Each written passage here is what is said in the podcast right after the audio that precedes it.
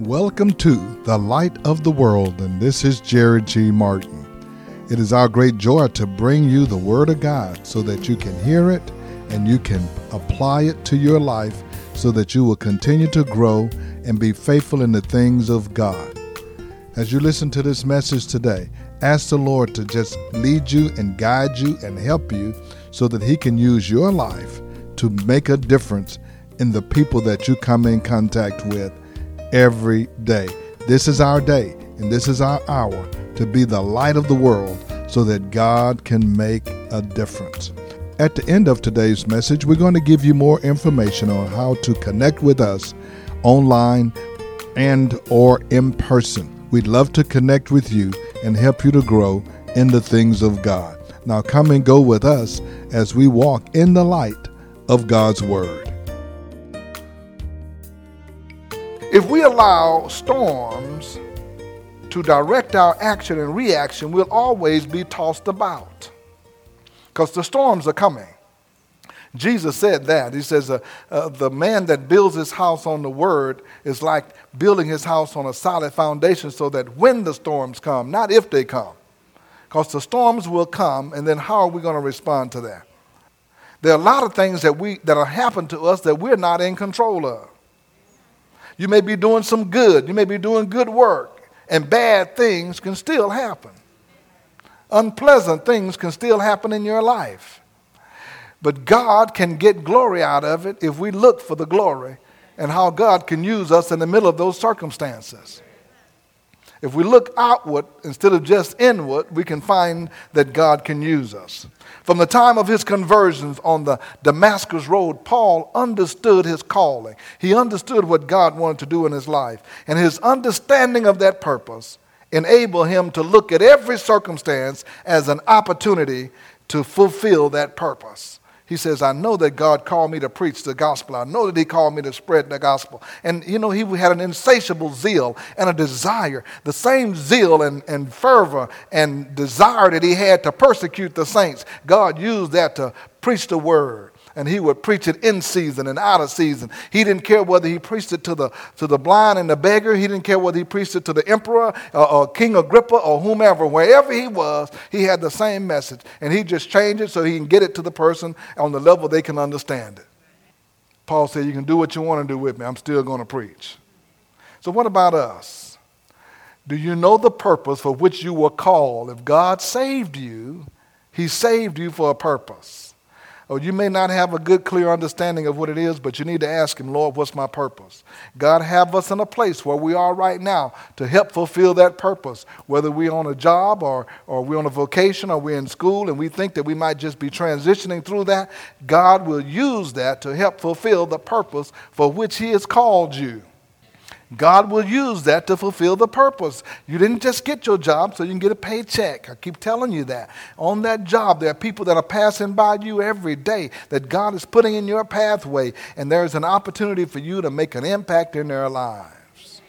Are you able to keep focused on your purpose while you're in the storms of life? Or do they just distract you so much so till you're not doing what God wants you to do?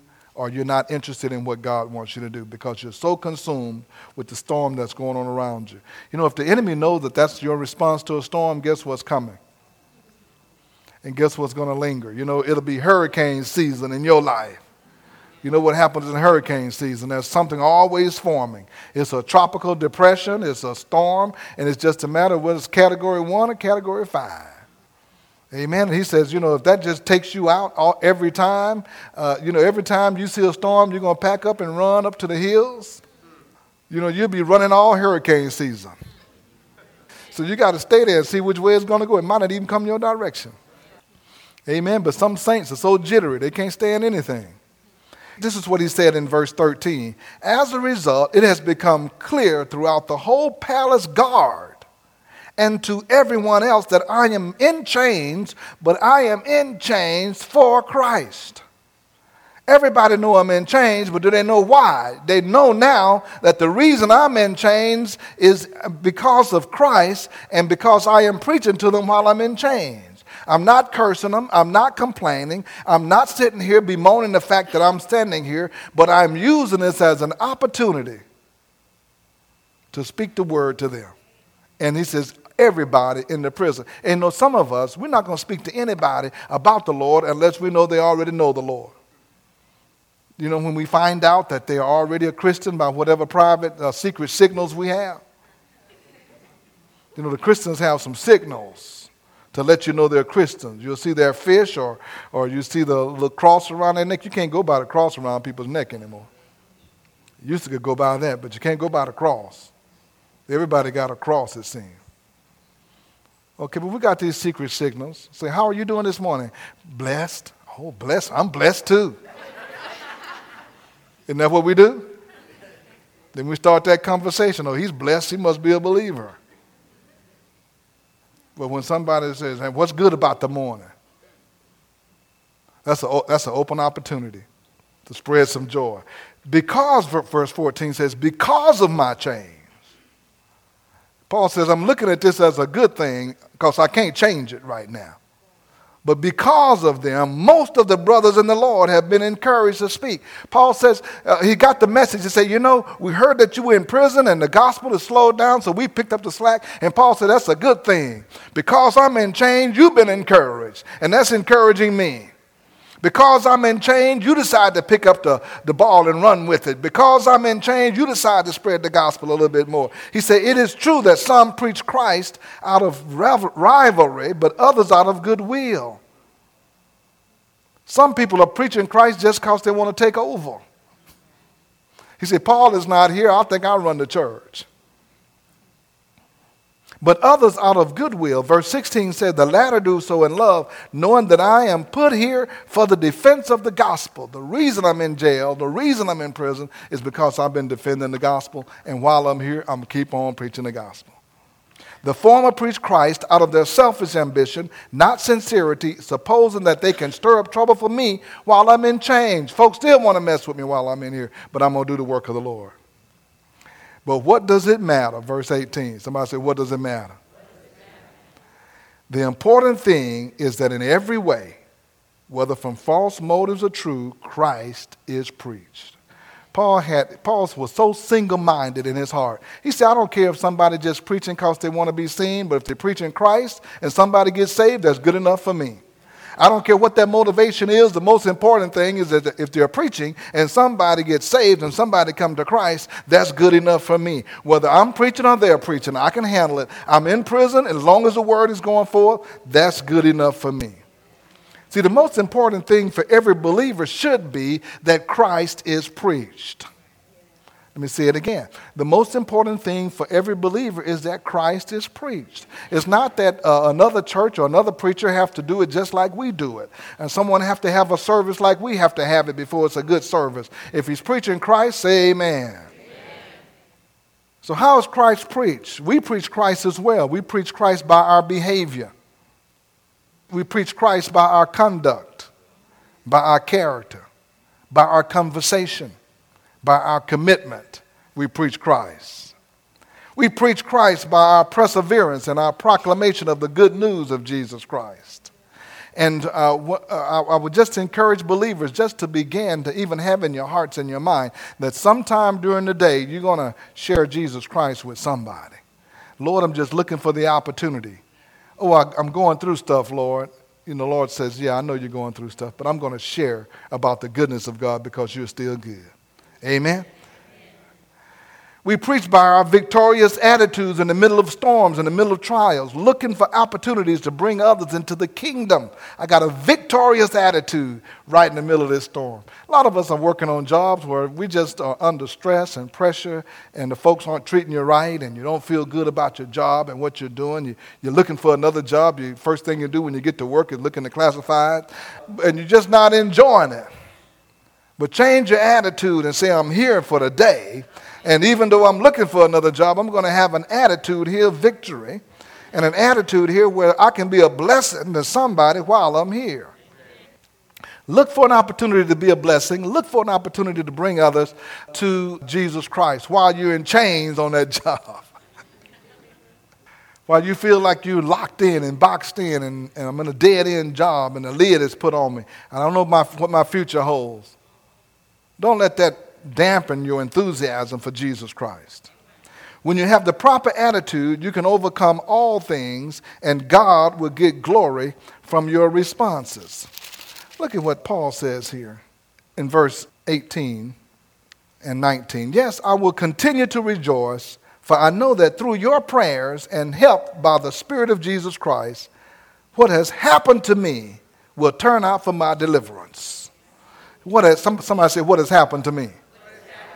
You know, whatever has happened to you, Paul says, I know that it will turn out for my deliverance. That's the faith that I have in what God's doing in my life. He says, I know I'm doing God's work, I know I'm doing God's will, so what has happened to me is going to turn out to my deliverance. He didn't uh, delineate what it was particular that was going to happen to him. He said, Whatever happens to me because I'm in the will of God, because I'm doing God's will, because I'm doing His work, whatever happens to me will work out for my deliverance. I eagerly expect and hope that I will be in no way, I will no way be ashamed, but will have sufficient courage, so that now as always Christ will be exalted in my body, whether life or death. Whether I live or die, Paul had got to the point where it says, it doesn't even matter to me whether I live or die. Look at what he says. Uh, if I am to go on from verse 21, for me to live is Christ and to die is gain. I can go either way right now, right about now, because if they kill me, they're killing me for the cause of Christ, and there's a great testimony in it. If I live, I'm going to keep on preaching. Either way you go, you can't mess me up. I got this thing all taken care of because whatever happens for me is going to be for my deliverance. And if we get that attitude about the things that are going on in our lives, we can overcome we can go forward. We won't be stagnated. We won't be uh, hindered and stopped right in the middle of our purpose because we just get so disappointed. Here's what Paul said. He was the one that wrote this in Romans 8 28 and says, For we know that all things, and all things, somebody say all things, in all things God works for the good of those who love him. He didn't say all things were good. But he said, in all things, God works for the good. God is working for the good in all things. Come on, get it in your mind. In all things, God is working it out for your good. In all things, God is working it out for your good. Sometimes He's working it in you, sometimes He's working it out of you. God is working it out for your good in all things. And you know what all things mean? All things mean all things. Oh, it may not be a good thing, but He can work it out. It may not be something that's satisfying or something that's appealing to you, but He is working it out. This is Jerry G. Martin, and thank you once again for joining us as we have brought the Word of God to you. And we are hopeful that your life has been enriched and that you have been encouraged. It is such a privilege to come to you no matter where you are. You may be in your home or your automobile or your place of business. If you would like to hear today's message again in its entirety, you can do so by going to our podcast at The Light of the World Daily with Jerry G. Martin. Again, that's The Light of the World Daily with Jerry G. Martin. You can also join us on our website at lowcf.com lowcf.org. Again, that's L O W C F dot org. And as always, I invite you to be our guest at the Light of the World. We meet each Sunday at 10 a.m. at 16161 Old Humble Road. If you're in Cedar, Kingwood, Summerwood, Fall Creek, North Houston, Northeast Houston, you're in our neighborhood. Come and be our guest. I want to remind you that the Beacon Christian Bookstore is located right here on our campus. Almost every Christian bookstore in our city has closed, but we have an inventory of Bibles, communion supplies, Sunday school books, offering envelopes, study materials, or whatever you might need. Call the Beacon at 281 441 2885. Again, that's 281 441 2885. Now, for the light of the world, this is Jerry G. Martin saying, May the Lord our God richly bless you, and we'll be with you again next time.